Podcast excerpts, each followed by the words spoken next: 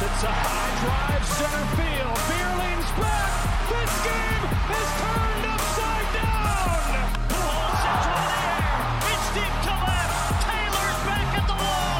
It's seven hundred. On ball block. Deep left. There it goes. Soaring into history. Fastball hit to left. It is long gone. Hello. And welcome to Swing for Contact podcast. This is episode seven. It is March seventh, twenty twenty-three. Today, I am joined by just Noah because Aiden is in bed with the flu and he decided to not have his Jordan flu game today. That's fine. We'll save it for another time. Uh, he better not wimp out on us come playoff time when uh, October rolls around. Uh, today, we're going to talk about some more spring training recaps, some new developments with the rules. Uh, look at the W B C a little bit. Check out some of those brackets and the pool play. That starts tonight for those interested, uh, which you're not seeing this until two days from now. So it's already happened, but pool play is in full go. So make sure you check out some W B C pool play. Uh, and we're going to talk about some college baseball tournaments that have that have happened around the state. So uh, let's just get right into it. Uh, Noah, how you feeling today? Feeling great. I'm so happy I don't have the flu like Aiden. So happy you don't have the flu like Aiden. That is a good place to be. Um, uh, looking around spring training, we've, we've got a, a good two weeks in now. There's been some guys that have been already sent down uh, off the major league roster to their minor league camps so they can get some more playing time and get ready for their seasons. And uh, some of those major league guys are getting stretched out. And then some of those dudes are obviously leaving for their uh, new national teams for the next week, two weeks or so. Um So I just wanted to look at some some grapefruit and uh, Cactus League standings, uh, some teams that have been playing pretty well. Give those guys a shout out. Uh, the Boston Red Sox right now are seven and oh in league play, which, uh, you know, it's spring training. It is what it is, but they've got the best run differential, I think, in baseball at the moment. And yeah, I think I'm seeing you right. Yeah. Uh, they're seven and oh, have a plus thirty-five. Like they're kind of they're kind of doing their thing right now in spring training. Good for them. Yeah, they better enjoy it while it lasts. Yeah. No doubt about that. Uh, I don't know where they're going to end up, you know, towards middle of the year, but I don't think yeah. they're going to start off seven and oh. But stranger mm-hmm. things have happened. It's baseball. Uh, some other notables: the Yankees, Houston, Toronto, and Tampa. And the Grapefruit League all have pretty good run differentials right now. Um, Tampa Bay is kind of the, the weird little outlier. They're they're five and five, but a plus twenty-five run differential. They got the second best differential in the in that league over in Florida. But uh, you know, sometimes you drop some close games, I guess. And they're probably the games they're winning, they're probably winning big, and the games they're losing, they're losing by yeah. one or two. So it is kind of what it is over there. Uh, flipping sights over to Arizona, uh, another kind of surprise team that's playing really good ball right now in spring training is Kansas City. Uh, the Royals are ten and two as of right yeah. now with a plus thirty-three run differential. So Boston and Kansas City taking uh, taking spring training by yeah, storm. Uh, Kansas City, they played. Uh, they share a stadium with Texas, don't they? Uh, yeah, I think they do. Yeah, I'm surprised. That sounds right. Yeah. Um, I think, yeah, they played them, let's see, I have a schedule right here. They played them um, two times in a row for the first two games. Um, and, dude, Kansas City has a bunch of young studs. Just like, I don't want to say no names and discredit them, but, like, there's just, like, these guys I've never heard of that are young that are just, like, straight-up studs. Like, uh, just their swings and defense is awesome. Kansas so. City's always been a group that's prided themselves on, like, timely pitching and, like, athletic freaks in the field. Yeah. Uh, and so, you know, it doesn't surprise me that they've got some young cats that can play ball. Uh, everyone kind of knew about Bobby Witt coming up, but, mm-hmm. you know, I'm, I'm guessing that they've got a, a few guys in their cupboard that they're planning on being the guys pretty soon for them. Yeah. Um, so you you mentioned the Rangers in Kansas City. I think Houston shares a stadium with Washington, and uh, they are not mm-hmm. having the same fortune that Texas and Kansas City are going. Washington is not Man. not doing the thing right now. But the Rangers have a nice little plus twelve. Colorado's with a plus thirteen. San Diego's with a plus seventeen. The Angels have a plus eighteen. Uh, so it seems kind of like spring training has been kind of the haves and the have-nots so far, which, you know, I think it kind of always goes that way a little bit. Um, Arizona is a team that I was really kind of hoping some of those young kids would get off to a hot start, and uh, they're minus thirty-four in their run differential right now. Man. So uh, God. they're they're struggling to get some runs on the board, but they've won a couple games. The Giants right now are minus thirty-two, so they got to get some runs going. Um, however, the worst of the worst currently, offensively speaking, are the Miami Marlins with a minus forty-two run differential in ten games. It's, it's awful. I feel so bad for uh, Sandy, man. Just like I think I mentioned in one of our last episodes, he just he doesn't have any like offensive help, and he'd have a lot of lot more wins if he did. And they just have no offense. I mean, yes, it's only spring training. Yes, they probably have a bunch of their younger guys up there. But, like, at the same time, like, minus forty-two, man. I think I think they just sent down their number two and number five prospect, I think, mm-hmm. down to their minor league camp. So those guys aren't even getting any more reps with the with the major league squad anymore. Um, you know, Miami said they were going to try to go this whole bat-to-ball approach and, and play contact baseball and, you know, forget having run producers, forget having the big swings in the middle and, and whatnot, which... You know, if you're hitting line drives and singles a lot, then you can score runs. But if you're not hitting the singles, then, man, it's hard to score runs in that kind yeah. of offense. There's no there's no slug right now. They need some slug. Uh, and then I thought, you know, I thought uh, looking at a couple of the prospect stats might be kind of interesting, too, because there's a there's been a few guys that have um, really kind of produced out of nowhere. Uh There's a rookie, or there's a, a kid in Colorado, Ezequiel Tovar. I don't know if you've heard this name or not, but he's gotten twenty at-bats so far in spring. Uh, he's hitting five fifty with three home runs and has an O P S of one point six five zero. The kid is absolutely swinging yeah. the stick right now. If I'm not mistaken, I think I was in my statistics class the other day, and I got a notification that uh, Colorado, yeah, I'm looking at it right now. Uh, what was his name again?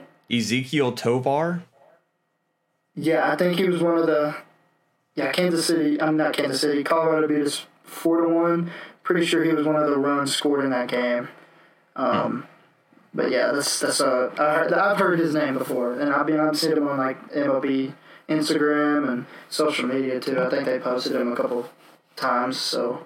So this is just yeah. from a prospect standpoint. Uh, Tovar her, has the most total bases by any prospect. The next closest is the Cespedes younger brother for the White Sox, and he has eight less total bases. So, like, basically Tovar's got two home runs over everyone. Yeah. He's just killing it. Uh, and the cool thing about him is that he's got twenty at-bats, and he is only struck out one time. So... The kid, uh, kid's playing ball right now. He's trying to get him a spot on the big on the big boy squad, which I can appreciate. Mm-hmm. Um, some other notables. Uh, I mentioned the Cespedes younger brother. He's having a pretty decent little spring. Um, and then Michael Toglia, another Colorado Rocky, who's uh, put together some good at bats. He's slashing three sixteen, three hundred, four seventy-four. Um, the Boston Red Sox first base. Uh, rookie Tristan, or I'm sorry, Christian Koss, I think is his name. Uh, he's had some pretty good swings out there. Mm-hmm. Uh, has there been any more Ranger guys that have kind of stood out to you? Um, Evan Carter, uh, he's he's been tended up recently. Um, he's been hitting uh, three thirty. He has two steals, five walks, um, and. He won the Gold Glove last year in the minor leagues, and so they they're saying that uh, that that's showing off too. Um, so yeah, Evan Carter, obviously Justin Foscue. I'm not really sure how many dingers he has, but he has a handful, a handful. And um, I really I really wanted to watch when Kumar and Leiter got in the other day, but I wasn't able to because like I don't know what's going on with the streaming here. But um, yeah, Evan Carter, he's been uh, he's been tearing it up, and I think Cole Raggins, I, I really hope I'm not butchering that. Um, I think he had him a couple good uh, starts or you know relief appearances in a couple games. So yeah, those are the two guys from the Rangers organization that have caught my eye. Um, but I've been I've been really keeping an eye on Jackson Holiday too from the Orioles. Um, mm. I think there was a big uh, a meme where he came. It's so funny. He looks like he looks like a little kid. And I mean, we're the same age. We're both nineteen. Um, but he's like he's so tiny. Yeah, he, he has a kid face for sure. Yeah, and um, but I mean, they're saying his defense is. Uh, It's really good, and he just looks comfortable out there. So um, I'm excited to see how long it takes him to uh, to get up to the big leagues. But, yeah, I just think it was funny because he was in the batter's box, and he looked like shorter than my little sister. So uh, we, we were talking earlier when we were talking about some of the Astros prospects and doing the deep dives, like who's going to be the backup catcher between, like, Corey Lee and Yonier Diaz. And uh, lately Lee has uh, has – turned up his bat a little bit. He's uh, hitting four twenty-nine and has an O P S of one dot. Uh, I think he hit his first uh, big boy home run um, a couple of games ago, maybe over the weekend. He had a big blast, and so it was kind of nice to see him actually find a little bit of success after mm-hmm. his last year's stats not looking so hot. Uh, from a pitching standpoint, uh, you got anything on the uh, on the pitching side? Um. I'll be honest with you. All I can say is that the Rangers starting pitchers have looked pretty good. Besides Dane Dunning starting that one game, I can't think of any other game where the Rangers, like, starters, like their solidified top five pitchers, have done bad. Um, that's really all I've been paying attention to, like, pitching-wise. So considering the state of the, the pitching rotation for the last few years in Texas, yeah. that's probably a, a good thing to be paying attention to. Yeah. Uh, you know, looking at some of the young guys, I know the Yankees have been trotting out. Uh, I think it's Gil, Luis Gil, G I L. It might be Gil. Don't shoot me. Um, I think he's been kind of roughed up a little bit, but I think they have high hopes for him. Kyle Muller, who came over in the Atlanta Braves trade to the Oakland A's, have been has been getting some run, but he hasn't looked all that sharp yet. But there's, he's a guy that they're going to be depending on, I think. Uh, my boy Hunter Brown has uh, two games started with a, a one point five nine E R A and has struck out six in two games. So I'm pretty happy with him. Uh, and I think Bobby Miller got his first game action. Uh, for the Dodgers. We had mentioned him a little bit ago about just another one of those Dodger arms that can just come up mm-hmm. and, and be a guy. And I think, yeah, I've got it right here. One game, three innings, two strikeouts. Uh, so uh, Miller might be the a, a guy that gets called up if the Dodgers get into a into a weird spot. Uh, Cole Wynn started a game for you guys today? I think so, yeah. Yeah, and so he's a guy that I can't remember yeah, if he was on the forty-man or not, but he's a guy that might get a, a call-up this year. Maybe he might be more of a yeah. next-year kind of guy. But mm-hmm. uh, and then uh, your boy Jack, I think, kind of got roughed up in his first game. Yeah. But I really hope he turns it on because, I mean, I know he struggled in double A last year. And granted, it was it's his first year, and this is only spring training. But I really want to see him in a Rangers uniform before too long. Yeah, so. I think he's probably. I think he's more of a. I think Cole Wynn's probably a one year out. I think Leiter's mm-hmm. probably a two year out. Honestly, yeah. But that's probably going to be good because some of those contracts for the, the free agents that they did sign probably runs out around that same time. Mm-hmm. So uh, it could be one of those good transitions for him. You don't have to rush him right now, which is probably a really good thing. Yeah. Uh, some other interesting news coming out of spring training. Uh, I don't, did you see Justin Turner get hit in the face? Yeah, man. I, I like saw it. I was scrolling through Instagram, and it said Justin Turner hit in the face, and I just kind of scrolled past it because I really didn't want to see that, but I saw it. I saw it, yeah. Uh, the good news is that he seems to be doing pretty well. He tweeted out something this morning saying that uh, he's kind of back on his feet a little bit already, and uh, he looks to be back on the field soon. And uh, I think his wife tweeted out something that he was doing a lot better and was home. Uh, the, yeah. the good thing that he was able to walk out of the field on his own, like that was that was a good sign. Yeah. Uh, man, anytime you take a fastball to the face at that speed, I can't even imagine. I took a an eighty-eight to my knee one time, and I thought I was going to die, so I can't even imagine taking one to the face like that. Yeah. Uh, and then another a fun thing coming out of spring training that I've seen lately, the pitchers have been using PitchCom like on their glove and on their belt. Have you seen some of that? Mm-hmm. Uh, explain it to me a little bit. So the PitchCom system from last year, the catchers had the, the little button that had the microphone yeah. to the to the pitchers' ears, right, and their hats. Mm-hmm. Uh, this year, there's some pitchers that are wearing the PitchCom either on their glove or like on their belt. And so they're calling their own pitches to okay. the catchers. Um, and so, like, it's allowing some of those guys to call their pitch as they're walking back to the rubber, and then they just get up and go with the pitch clock thing. Um, the first guy I saw do it was Zack Greinke, go figure. Uh, Zach's probably in heaven with, with having, like, he doesn't have to worry about the catcher, like, ruining mm-hmm. his mojo. He's just calling what he wants to call. And uh, there's something about that that just makes me so happy. Uh, just Zack Greinke's one of those dudes, man. Uh, but he's wearing it, like, on the backside of his glove, like, between the fingers. Uh, and so he there's a, a great shot of him, like, catching the ball, walking up, pressing a button, looking in, and then picking a guy off at first. And just... Like, it's it's classic Zack Greinke. I've seen a few other guys do it, too. Uh, but I, I thought it was really cool seeing some of the pitchers yeah. take that. The weird thing, like, I don't think it's one of those things you want to hand out to every pitcher, obviously. Mm-hmm. Uh, from an organizational standpoint, there's probably very few guys that catchers and managers want to just relinquish that ability to. For sure. Uh, but, you know, Greinke's probably one of those guys that can handle it and probably kind of, at this point, it's going to demand it, I think. Yeah. Uh, I don't really know on the Astros squad who's going to try to overrule Maldonado. The only guy I could think of in the past would be, like, Verlander, but, you know, he's not around. Mm-hmm. I think everybody else is just, like, whatever Maldonado calls, we're we're throwing. Um, yeah, for sure. From a Ranger standpoint, is there anybody that you think might be wearing the PitchCom as the pitcher? I mean, obviously DeGrom. Um, other than that, I think... And if Eovaldi can kind of prove himself, if you know what I mean. Yeah. Um, I think he might be one of the ones to do it. But other than that, I think it's just a Grom. So.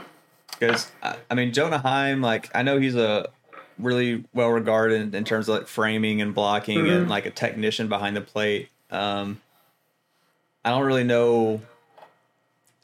And they're all professionals. Like, don't get me wrong. Like, obviously, they're all elite at this kind of stuff. But, like, mm-hmm. in terms of game planning and pitch calling and sequencing and reading batter tendencies, like, you know, where does he kind of fit maybe in the major league scale of that? And I don't, I don't know the answer. I'm, I'm kind of asking. Do you? What, what's your kind of thought on Heim as a mental guy behind the dish? Um, I think yeah, I think he's really smart back there. Like he said, um, he's a great framer, great defender, and I think. I think he'd adjust to, you know, pitchers having that pretty well. I mean, if... Yeah. I I, I think he'd do all right with certain pitchers is what I was trying to say. So... I could see a guy like DeGrom, obviously. I, I know mm-hmm. one that comes to mind maybe is Perez because he's been around the block a little bit. Yeah. yeah. Uh, and I'm guessing him and Heim kind of already have a, a pretty yeah. good relationship back there. So, I don't know. I, I think it's interesting to see, like, if more pitchers start to use it in spring and if it carries over into the season. So, just something to kind of be on the on the yeah. watch for. Um, one thing I wanted to bring up, I don't remember if we brought it up last week or if it even happened before our episode last week. Um, my man Max Scherzer. Seeing those clips of him with the pitch clock, how he's cheating it, oh, it dude. is so funny. It's great. It is so funny. It's like, uh, what is it? He'll, like, get up, and the batter only gets uh, one one timeout per, per at-bat. And so uh, he'll run the clock down.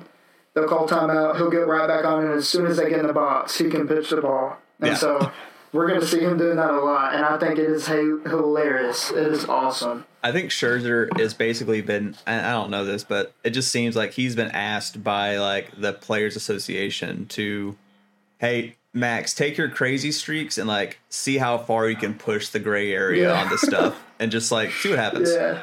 And I think he's just how how much can I get away with before somebody like mm-hmm. actually calls me out on it? Uh, because there's a with him holding it and then throwing a quick pitch, getting the timeout, and then burning it. Because as soon as the batter gives his eyes, you can throw the pitch. Mm-hmm. And so, yep. like, uh, another thing that I think is interesting, he brought up in a press conference, like, what is zero on the pitch clock? And at first I'm like, Max, what the, what are you getting at? Like, what are you talking about? And then I started thinking about it. I'm like, you know what? Uh, a guy like Cueto with the shimmy, mm-hmm. a guy who, the, some of those dudes that do the funky release stuff where they're bringing their leg up and turning, Nestor Cortez comes to mind. Um... You know, like if if you bring your knee up at zero point five and then you shimmy and you turn and you're doing some of the stuff that those guys kind of do sometimes, like Max might have a point. Like, what is zero? Like, how much can you kind of yeah. get away with once you bring your leg up? Because uh, yeah. the rule just, I think, is about the leg kick. And so uh, another thing to just kind of be on the, on the lookout for with that, uh, I think. The stolen ba- like there's been some more aggressive base running happening so far, mm-hmm. uh, which I think is cool. Um, and then we had our first instance. We talked about it last time. We had our first instance of the uh, the left field shift. Did you see this? Yeah, sport Gallo, man. Your boy Just Gallo, bro. Break, man. Oh man. Which, yeah, I saw that and it was, I thought it was pretty funny. I, and I went in and looked at Gallo's like spray charts and whatnot, and it look, it seems like he hits the ball on the ground pretty much extensively pull, but like he has a lot of flare shots and, and bloopers to left field. Like he hits the ball in the air to left a handful mm-hmm. of times, probably more than you would feel comfortable about shifting that guy over to consistently. Part of me was just like, I wonder if just from a defensive perspective, they just wanted to practice it and look at it and see what happens. And Gallo is a good one to practice it against, but like, man, that that's such a huge hole over there if they get a fly ball. Now, if you get the ground out, good job, Belt. But man, that fly ball scares me. Uh, all right, let's shift gears real quick. I do want to plug this. We're we're kind of in the middle of our uh, our list here. Uh, make sure you head over to swing for contact dot com if you have not done so already. On the homepage, there's a little gold box that has a subscribe list to it. Uh, if you put in your contact information, your email, you'll get a newsletter. Let's sign up for our newsletter. And in your first one, you'll get a twenty percent store discount code for your first purchase at the new S F C Media store, where you can buy this hat or maybe our new Yordan Alvarez, this game is turned upside down shirt. Uh, there's some other merchandise, some mugs, some tumblers, Um, and new shirts coming soon. Noah, I think you just picked up a sticker for uh, that laptop we've been yeah, taking around I just campus. Showed it off. I just showed it off on the camera. Yeah, yeah there we go. And so, uh, you know, if you uh, want to help support the uh, the show a little bit and, and maybe get some a discount on a, your first purchase with us, uh, just go to the website and sign up for that newsletter. Use that promo code and get you twenty percent off. Uh, all right, let's shift gears to the W B C for a second. Uh, Actually, this is. Oh, you know what? Hold on, pause. Before we go to W B C, M L B News uh, article came out with their Cy Young dark horses and their Cy Young, and their M V P dark horses. And so I just thought some of the names on here were kind of interesting. I just kind of want to run through it before we moved on. Uh, so on their M V P list, uh, sophomore season, Adley Rutschman, catcher for the Orioles. I think. You wanna you wanna say this next name for me because I'm not I'm not gonna be able to say it. Masataka Yoshida? Yeah. It's gonna butcher it, man. Uh, Wander Franco, which okay. the the ceiling is there. The floor hasn't exactly shown quite where I think he needs to be. Uh, yeah. Your boy, Corey Seager. I'm telling you, with the shift gone and the way he's been hitting the ball in spring training, who knows, man? Who knows?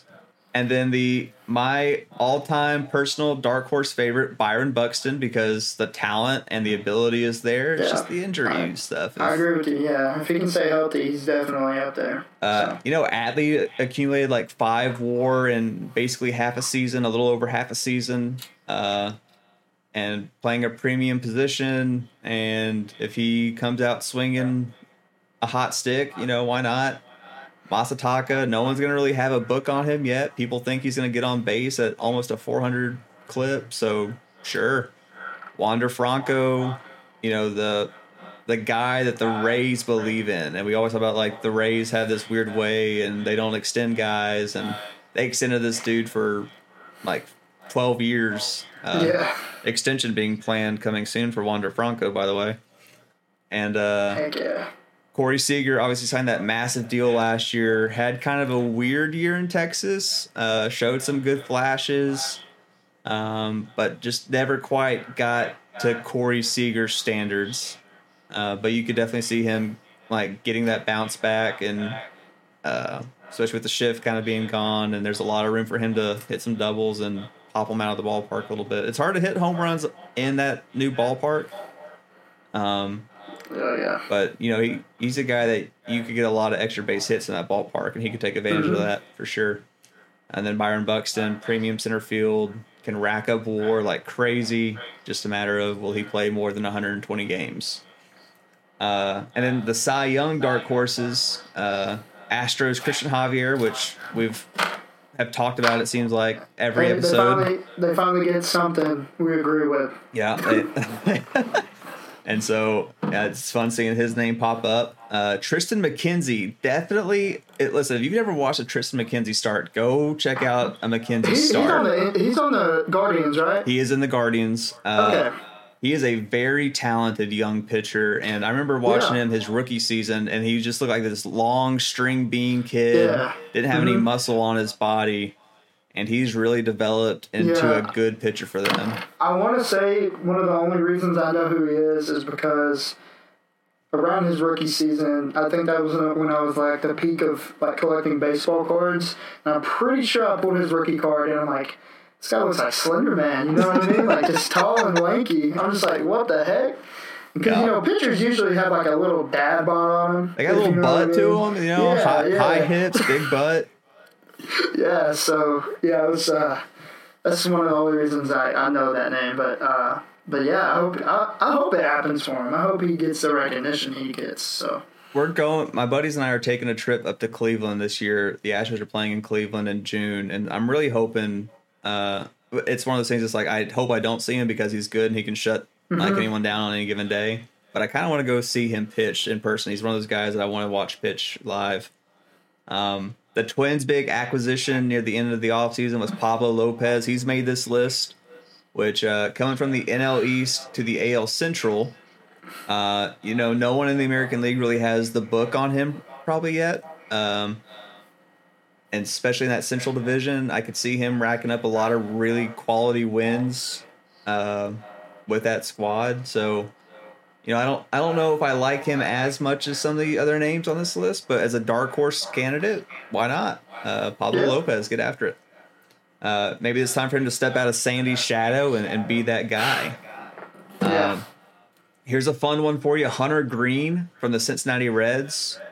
Um, kind of like Tristan McKenzie. You, like, not a lot of people watched a lot of Reds baseball because they've been kind of not – showcasing those teams, and it's been kind of a bad squad, and the owner has said some really questionable things about their fans and their team and whatnot, which sucks. Uh, but Hunter Greene has one of those live one hundred mile an hour easy fastballs, it seems. Um, and, a, you know, if he finds a groove for a few starts in a row, like, he could be a guy that can rack up a lot of good quality starts for him. Uh, and then here's a fun name from the A L West, uh, George Kirby, which I uh, gotta admit, he's really fun to watch. He's good, man. He's really good. And he, uh, I remember watching him do some damage against the Astros, and it's hard to do damage to that lineup, and he's done it before. Uh, one of those other really young, good arms in that Seattle rotation. Um, you got anything to add on Kirby? Um, yeah, he does damage, and I don't, I don't like to see him. It's just kind of like that. Seattle came, became really good, um, really fast, and he's one of the main pieces of that team. One of like the main, like pieces of that core that made him good. Uh, but like, like you said, when you want to go see, when you go see Cleveland, you don't want to see him. I don't want to see any good pitchers in the A L West because frankly, we haven't been able to hit. So hopefully that changes this year. There you go. Anyways, onward. Uh, and just, yeah, so Seattle brought in Robbie Ray as the big offseason acquisition, and it turned out to be like Kirby and Logan Gilbert and their young guys that they brought up through their system. They they developed some good pitching over there right now, so good for them. Mm-hmm. Uh, so, yeah, the M L B News dropped their their dark horse candidates. Um, I I like some of them. I like some of the names. Christian Javier, McKenzie, George Kirby, I could definitely see. Um Hunter Greene is going to have so much competition, that N L pitching staff between Nolan, Wheeler, and then Scherzer and Verlander. Um, but, you know, crazy things have happened. I think he's got the, the highest, um, the hardest road maybe to get to that Cy Young spot, but some good names there. And from the M V P standpoint, uh, you know, I, I really love Buxton as a as a dark horse. I think if he plays all of his games, he could definitely be that guy. And I love the uh, the Adley pick. They mentioned five American League players. I don't know if you noticed that or not. There was no N L M V P dark horse. I didn't notice that. You're right. Uh, hmm. So who's your who's your dark horse National League M V P? Not your favorite. Who's your dark horse? Uh, you go first. You go first because that's tough. That's a lot of names I'm trying gonna have to remember. Um, yeah, you go first. Okay, so I. I want. I've got two names, and I think they're they're both very uh, they're pretty controversial. Which, you know, go figure. I think they kind of have to be. Um, my first name is. Uh, oh shoot! I just had him. Uh, oh, so first baseman from the Arizona Diamondbacks, Christian Walker. Okay. Christian Walker has a Gold Glove from this past season at first base and can absolutely mash the ball when he's on. I think he can hit the ball with the likes of a Freddie, with the likes of a Big Meat Pete. Uh, you know, in order to get to be one of those guys at first base, you got to really be a slugger these days. Um, and so, you know, is he Paul Goldschmidt and Freddie and those guys right now? No, I think he's that tier below them. But as a dark horse candidate, as a slugging candidate, Christian Walker on a big season, I could see him uh, putting it all together and getting getting some votes. Uh, my other name Uh, that I have, and I don't know if, if this is um, really a dark horse, but for me, it, it kind of leads into the W B C thing a little bit. Uh, one of my guys to watch for, Ronald Acuna Junior And I know from a talent perspective, you're like, Ramey, that's not a dark horse. Um, but coming off the knee surgery last year, kind of finding his way, not really trusting it, not really being that superstar that he can be. Because from a superstar talent, like he's obviously superstar talent. There's mm-hmm. no doubt about that. But uh, he hasn't had that year yet where he's like won it. And, you know, going into the year, I think he's like the fifth ranked right fielder in a really deep right field class. Um, and so, you know, if he could take over the likes of a Mookie Betts, if he can beat out a Bryce Harper, can he beat out a Juan Soto, like there's a lot of really quality outfielders in that National League. And if he can come back and kind of get over some of those uh, first year back from the A C L tear, if he can really turn it on and be who he is, uh, he, I think he has a, a good chance. And so kind of a dark horse and a half for me on that side. No, yeah, I can, I can get behind the Acuna because um, like you said, like before that A C L tear, he was he was the face of baseball. Yeah. Like actually, he was like he was the face of baseball if you really sit there and think about it. And then when he got that knee injury, I could even tell that like his name was kind of fading out of my mind, if that makes sense. And then when he comes back, I'm like, okay, he's back. But he never, he hasn't really turned it up all the way like that we can see. Maybe right. the knee's holding him back, maybe not. Um, but as for me, I'm just sitting here thinking there's a lot of like dark, when you think about it, dark horse names. Um, would it be, I might get made fun of for this, but would it be uh, funny or would it be cool enough for, for me to say Jazz Chisholm Junior in Miami? Ooh, for a okay. dark horse? Yeah. Um, I mean, you know, he's got he's got the speed. Uh, he win, wins Gold Gloves. Um, and we'll see how his transition to the outfield goes. Maybe that makes makes him somewhat like a better all around player to show that he can, you know, play both positions. Um, I don't know. We'll see. But yeah, you know, if, a little bit of if Chaz goes off and hits like if he has like a a thirty thirty season and he like. For whatever reason, he becomes their run producer. They hit him like number three or four in their lineup instead of one or two, and he starts driving in. Mm-hmm. Like, like if he drove drove in one hundred runs and went thirty thirty in the middle of that order while playing like a premier center field defense, mm-hmm. you know, I, stranger things have happened. Why not? I like it. That's a good one. Heck yeah.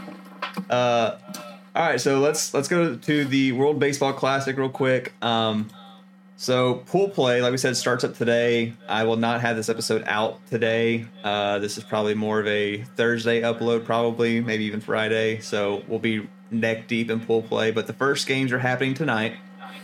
And so wanted to go ahead and get kind of y'all's pool play predictions. I've got Aiden's written down. I've got mine.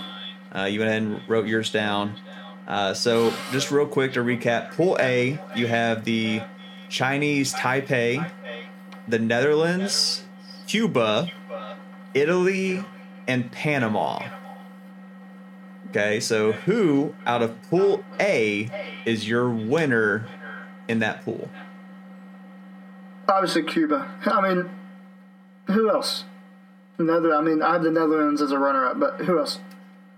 Yeah, I, I, I mean, I agree. I think all three yeah. of us have Cuba. Uh, yeah, Aiden also has Cuba. Um, the the Cuban player I think to watch for is Luis Robert slash Luis mm-hmm. Robert uh, from the White Sox. Um, he's another one of those guys that kind of fits that. You know, he, he might go off with the stolen base thing and go hit him a twenty twenty, thirty thirty kind of year. Uh, he has that kind of potential. And just a matter of him being healthy and on the field the whole time. But Cuba, for all three of us, is the winner. Uh, who's your runner-up? Uh, I had the Netherlands. Okay, so just because from a standpoint, I was looking at the rosters here. Um, let me see if I can pull it up real quick. Basically, what I was just what I was thinking, my my train of thought was like the lineups, the lineups in Pool A, besides Cuba and the Netherlands, aren't very strong like the other ones are. Um, let's see. It says they have Kenley Jansen, uh, and a couple other names here. Um, but yeah, I just, I don't see Italy or Chinese Taipei or Panama making any noise. Uh, so. the, the one guy from Italy that I got my eye on is uh, Vinny P, the Pascantino guy from Kansas City. I think he's a really good first baseman, really good hitting player. Uh, he's a yeah. guy that will be on the, mine, on the on the lookout for. Uh, but, yeah, the Netherlands, I think, has a little bit deeper squad. And they got Xander Bogaerts, who's probably their yeah. player to watch. Um, so, yeah, uh, Cuba and the Netherlands from Pool A from Swing for Contact. Uh, pool B. Pool B, I think, is the easiest one out of the, the pools to predict. Uh, in my mind, I think Japan probably runs away with it. I think they've got the, the deepest uh, squad in in. the Pool A and Pool B, this side of the, the bracket. Um, and I'm biased because I love Japanese baseball. Uh, one of my life goals is to take a trip to Japan and go watch like a couple uh, organized baseball games in the in the Tokyo Dome. Like I, I so want to do that one day. So I'm a little bit biased on it, but I've got Japan and Korea. Aiden also has Japan and Korea. And then, Noah, I'm assuming that you also have Japan and Korea? Yeah. Uh, one of the one of the I saw a video the other day of Yu Darvish and Shohei talking in the dugout. Oh, in the dugout with the pitch. pitch. There, yeah. And everybody's like, be afraid, just like, you know, and I thought that was so funny. But, uh, but yeah, Japanese baseball, even though it might not be as big over here in the States, it's like it's a big thing over there. Like, that's one of the main sports over there for them, if not the main sport. Um, and I remember in high school, like, we just we'd all just hang out and watch, like, Japanese highlight fundamentals and, and all that good stuff. So I that like that. That is a like Will it. Powell like special if I've ever yeah. heard one. That's a Coach Powell move right there. I love Heck it. Yeah. uh, like literally, I, I want to go take a trip to Japan where I go to a baseball game on night one, uh, go watch like New Japan Pro Wrestling night two, just because that seems like such an event, and then go watch another baseball game at night three. Like I just, okay. I think that would just be like a perfect weekend trip to no, Japan. That's, yeah, that sounds like fun. A lot of fun. Uh, so, shifting gears to the other side, Pool C, we've got uh, Team America, U S A, Mexico, Colombia, Canada, and Great Britain. Noah, who do you got and why? Um, pretty obvious. Uh, U S A, I got it running through my veins. Um, I don't think there's any other reason to say that. You, you look at their lineup, they're deep, they're always going to be... In the W B C, they're always going to be one of the favorites just because of the talent we have over here. Um, and then I have Canada as my runner-up because, I mean, Great Britain, you're good at soccer. Okay, you're not good at baseball. Uh, Mexico, I just like, no. And then Colombia. I don't see them running with U S A and Canada. Those are my two picks. Let's move on to you. I, I, I like it. I got U S A winning, and I got Canada as my runner-up as well. Uh, to mm-hmm. me, I think Canada and Mexico is an interesting conversation. Um, obviously, in the U S A, we, we kind of know the players that are going to be over there. That outfield for Team U S A, man, Mike Trout, Mookie Betts, Kyle Tucker, probably the projected starting three, and that is one hell of a starting three oh. for your outfield. Man. Um, and I, I've got Canada because I'm a Freddie Freeman stan. And I love Freddie Freeman, and so I've yeah, got him. I was going to say, that's that's one of the only names, uh, I mean, that I've, like, I've been paying attention, but, yeah, I know he's playing for Team Canada, so. For Mexico, I do like the fact that they've got Julio Urias, and they've got Jose Urquidy from the Astros, uh, mm-hmm. two two pretty good pitchers to watch, uh, but I don't know enough about that lineup. I don't know if they're going to have enough juice to uh, to get out, but uh, Aiden does have Mexico as his runner-up. Uh Like I said, I think okay. Canada and Great, uh, I'm sorry, Canada and Mexico could be a really fun pool game to watch. If you uh, you can find that one on your schedule, watch the uh, Canada-Mexico game. Um, and then our final pool, Pool D, we've got Puerto Rico, Venezuela, Dominican Republic, Israel, and Nicaragua. Uh, and to me, this is... Strongest, the, the, toughest to oh pick man, from, yeah. this is this one's the hard one. This is like there's two coin flips you can make really. Uh, so just a, a little little scoop on it. Puerto Rico, obviously, probably the, the front name is Francisco Lindor. Um, you know, if they if Carlos Correa was in there, I think uh, you're probably looking at the best infield in the in the W B C. Um, you got Venezuela, which to me is a lot of fun because you get the Ronald Acuna Junior, who I just mm-hmm. name dropped a little bit ago for my for my half dark horse, uh, and Jose Altuve. I think having those two guys at the top of the Venezuelan lineup is a lot of fun. Uh, the Dominican Republic is just so deep in talent, and uh, the guy that I'm watching it for is Julio. I want to see what J-Rod mm-hmm. does on this stage. Um, Israel, they've got a a couple fun names. Jock Peterson. Uh, shout out Jock Peterson. Shout yeah. out Jock Peterson. Uh, and then Nicaragua has... Uh, I don't really know who Nicaragua has. I think they've got uh, a couple relievers that are in the majors, a couple pitchers that have, that have made their way over. But, I mean, this is... Between Puerto Rico, Venezuela, Dominican Republic, man, this is such a, a fun pool to, yeah, to keep an eye on. Yeah, it's going to be really on. fun to watch, uh, for sure. Who do you have coming out? Okay, so I put Puerto Rico, I'm going to change that just from looking at this Venezuela lineup. You have Altuve, Salvador Perez, which a lot of people forget about for some reason. Mm. And you got Miggy, and you've got Acuna, um, and you, you've got Eduardo Rodriguez and Pablo Lopez and Ranger Suarez um, as your as your pitcher, main pitchers. So, uh, yeah, I'm going to be the one to pick Venezuela. And then, well, not for winner, sorry. They're going to be my runner-up. I'm so sorry. Obviously, the winner out of the out of Pool D is going to be the Dominican Republic. I'll put my house on it. I'll I'll take I'll, I'll take out a loan and put the money on that for them to win their pool. So. All right, I uh, I'm not going to quite go that far just because uh, I'm broke and I'm a teacher, so let's not sell my house yet. Uh, but I do have the Dominican Republic winning. Aiden also has his Dominican Republic uh, as his winner. Um, and then I also have Venezuela making the runner-up. So you're changing your answer to Venezuela for your runner-up? Yes, changing okay. it to Venezuela. I'm here for it.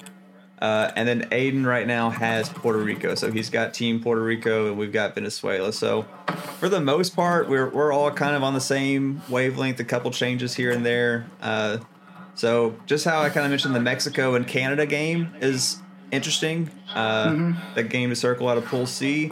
I think the Puerto Rico-Venezuela game, like to me that can decide who, who's going to move on. Um, and next week we'll talk about the bracket when we kind of actually know what teams are going to make it out of pool play. Um, but, you know, I just wanted to kind of give the W B C a little bit of love real quick as the games get going and, and get our thoughts on the pool play, because pool play I think is a underrated part sometimes of this thing. We we take it for granted, but there's uh, going to be a lot of fun baseball games happening very soon. Oh, yeah. So, um, uh, real quick, we'll, we'll close this thing off with this note. Uh, in the state of Texas, we've had two big kind of college ba- uh, basketball, college baseball tournaments happening. Uh, one here in Houston, the Shiners Medical Classic, uh, that featured Louisville, Texas Christian, A- Texas A and M, Rice, Texas Tech, and Michigan. Uh, and then up in Frisco, where the Rough Riders play, correct? Mm-hmm. Yes, sir. So the Rough Rider Stadium there in Frisco had a tournament with Ohio State, Oklahoma, California, and Mississippi State. Uh, so those are both kind of going on at the same time. Uh, no, why don't you give me the, the quick rundown on the Frisco Classic? Okay, so yeah, I was able to be at all the games this past weekend. Um, so Ohio State ended up winning it. Um, so the way it was is uh, Ohio State was one and one, and Oklahoma was two and zero. And whoever went three and oh or two and one was going to win the thing. So Ohio State ended up beating Oklahoma, therefore they won the Classic. Sorry if that was confusing. I just kind of confused myself. uh, but Ohio State went two and one. Uh, they won over Mississippi State and Oklahoma. Uh, Oklahoma went two and one, and they won over uh, Cali and Mississippi State. Sorry if I didn't if I didn't name the teams. Ohio State, Oklahoma, California, Mississippi State were at the Classic this weekend. So California went one and two, and they won over Ohio State big. By the way, I think it was sixteen to one, Oof. and they put a ten spot in the fifth inning, which I was just like, Jesus, dude! It's just like, it's just like, and the pitching this weekend, I'm sorry, it was awful. It was awful. There were so many high scoring games, and then to round it all off, Mississippi State went one and two over. Uh, And they won a game over Cal, uh, which I was kind of expecting them to do better. Them in Oklahoma, I was expecting to do better because, I mean, Mississippi State won the national championship, what, two years ago? So, um, and I, I just, Oklahoma, they're always a team to win the Big twelve. So Mississippi State kind of um, disappointed me this weekend, but we'll see how they do in S E C play and throughout, throughout the rest of the year. But, um, So the M V P for the Classic, uh, they gave to Dakota Harris, um, which he is Dustin Harris's little brother, who actually plays for the Rough Riders. He might not be there this year, but he played for the Rough Riders this past season. Um, and I believe he ended up going ten for fifteen. Oh, wow. Okay. I think. I might be wrong. Um, and with six R B Is or seven, something like that. Um, so, yeah, he won the M V P. He was obviously on the all-tournament team. Um, but, yeah, it was a lot of fun this weekend. Uh, it kind of got me into college baseball I'm not gonna lie, because I'm never really into it until like the uh, College World Series. But it kind of it's gonna make me pay attention a little bit this year. But there you um, go. Yeah, it, you know, having it close to home probably helped, and being at the games. Yeah. that's always that's always a good way to get into something. Uh, down here in Houston, like I said, we had Louisville, T C U, A and M, Rice, Texas Tech, and Michigan. Uh, Louisville ran away with the tournament. They went three and oh. They had a fourteen to five win over A and M, uh, a close game with T C U, who was your runner-up in the tournament. And then they, they beat Michigan ten to nothing to uh, get a, a three-game sweep down here in the in the Shiners Classic, so good for them. Uh, T C U and A and M both went two and one. T C U with the big win over Michigan, the two to three loss to Louisville, and a seven oh win over Rice. So T C U pitched two shutouts in this thing. Um, A and M with a loss to Louisville that I already mentioned, a thirteen to one win over Rice, and then a close game against Tech that they pulled off. Uh, Rice and Tech both went one and two. Uh, Rice won their game against Texas Tech. Texas Tech won their game versus Michigan, which left poor Michigan, the Wolverines, oh and three. They uh, they got blanked twice. God. They got blanked by T C U. They got blanked by Louisville. And then they had a pretty good game against Texas Tech. They lost seven to ten. Uh, but, yeah, Louisville came down and, and showed what's up. And so uh, you had four Texas teams, which is kind of how they usually do it. They like to bring four, four teams in uh, from in-state and then bring a couple – teams from out of state in different divisions. So, uh, you know, shout out to Louisville. You know, they, they've always been a pretty competitive group. T C U baseball has been pretty competitive. A and M and Rice have put together some really good runs before.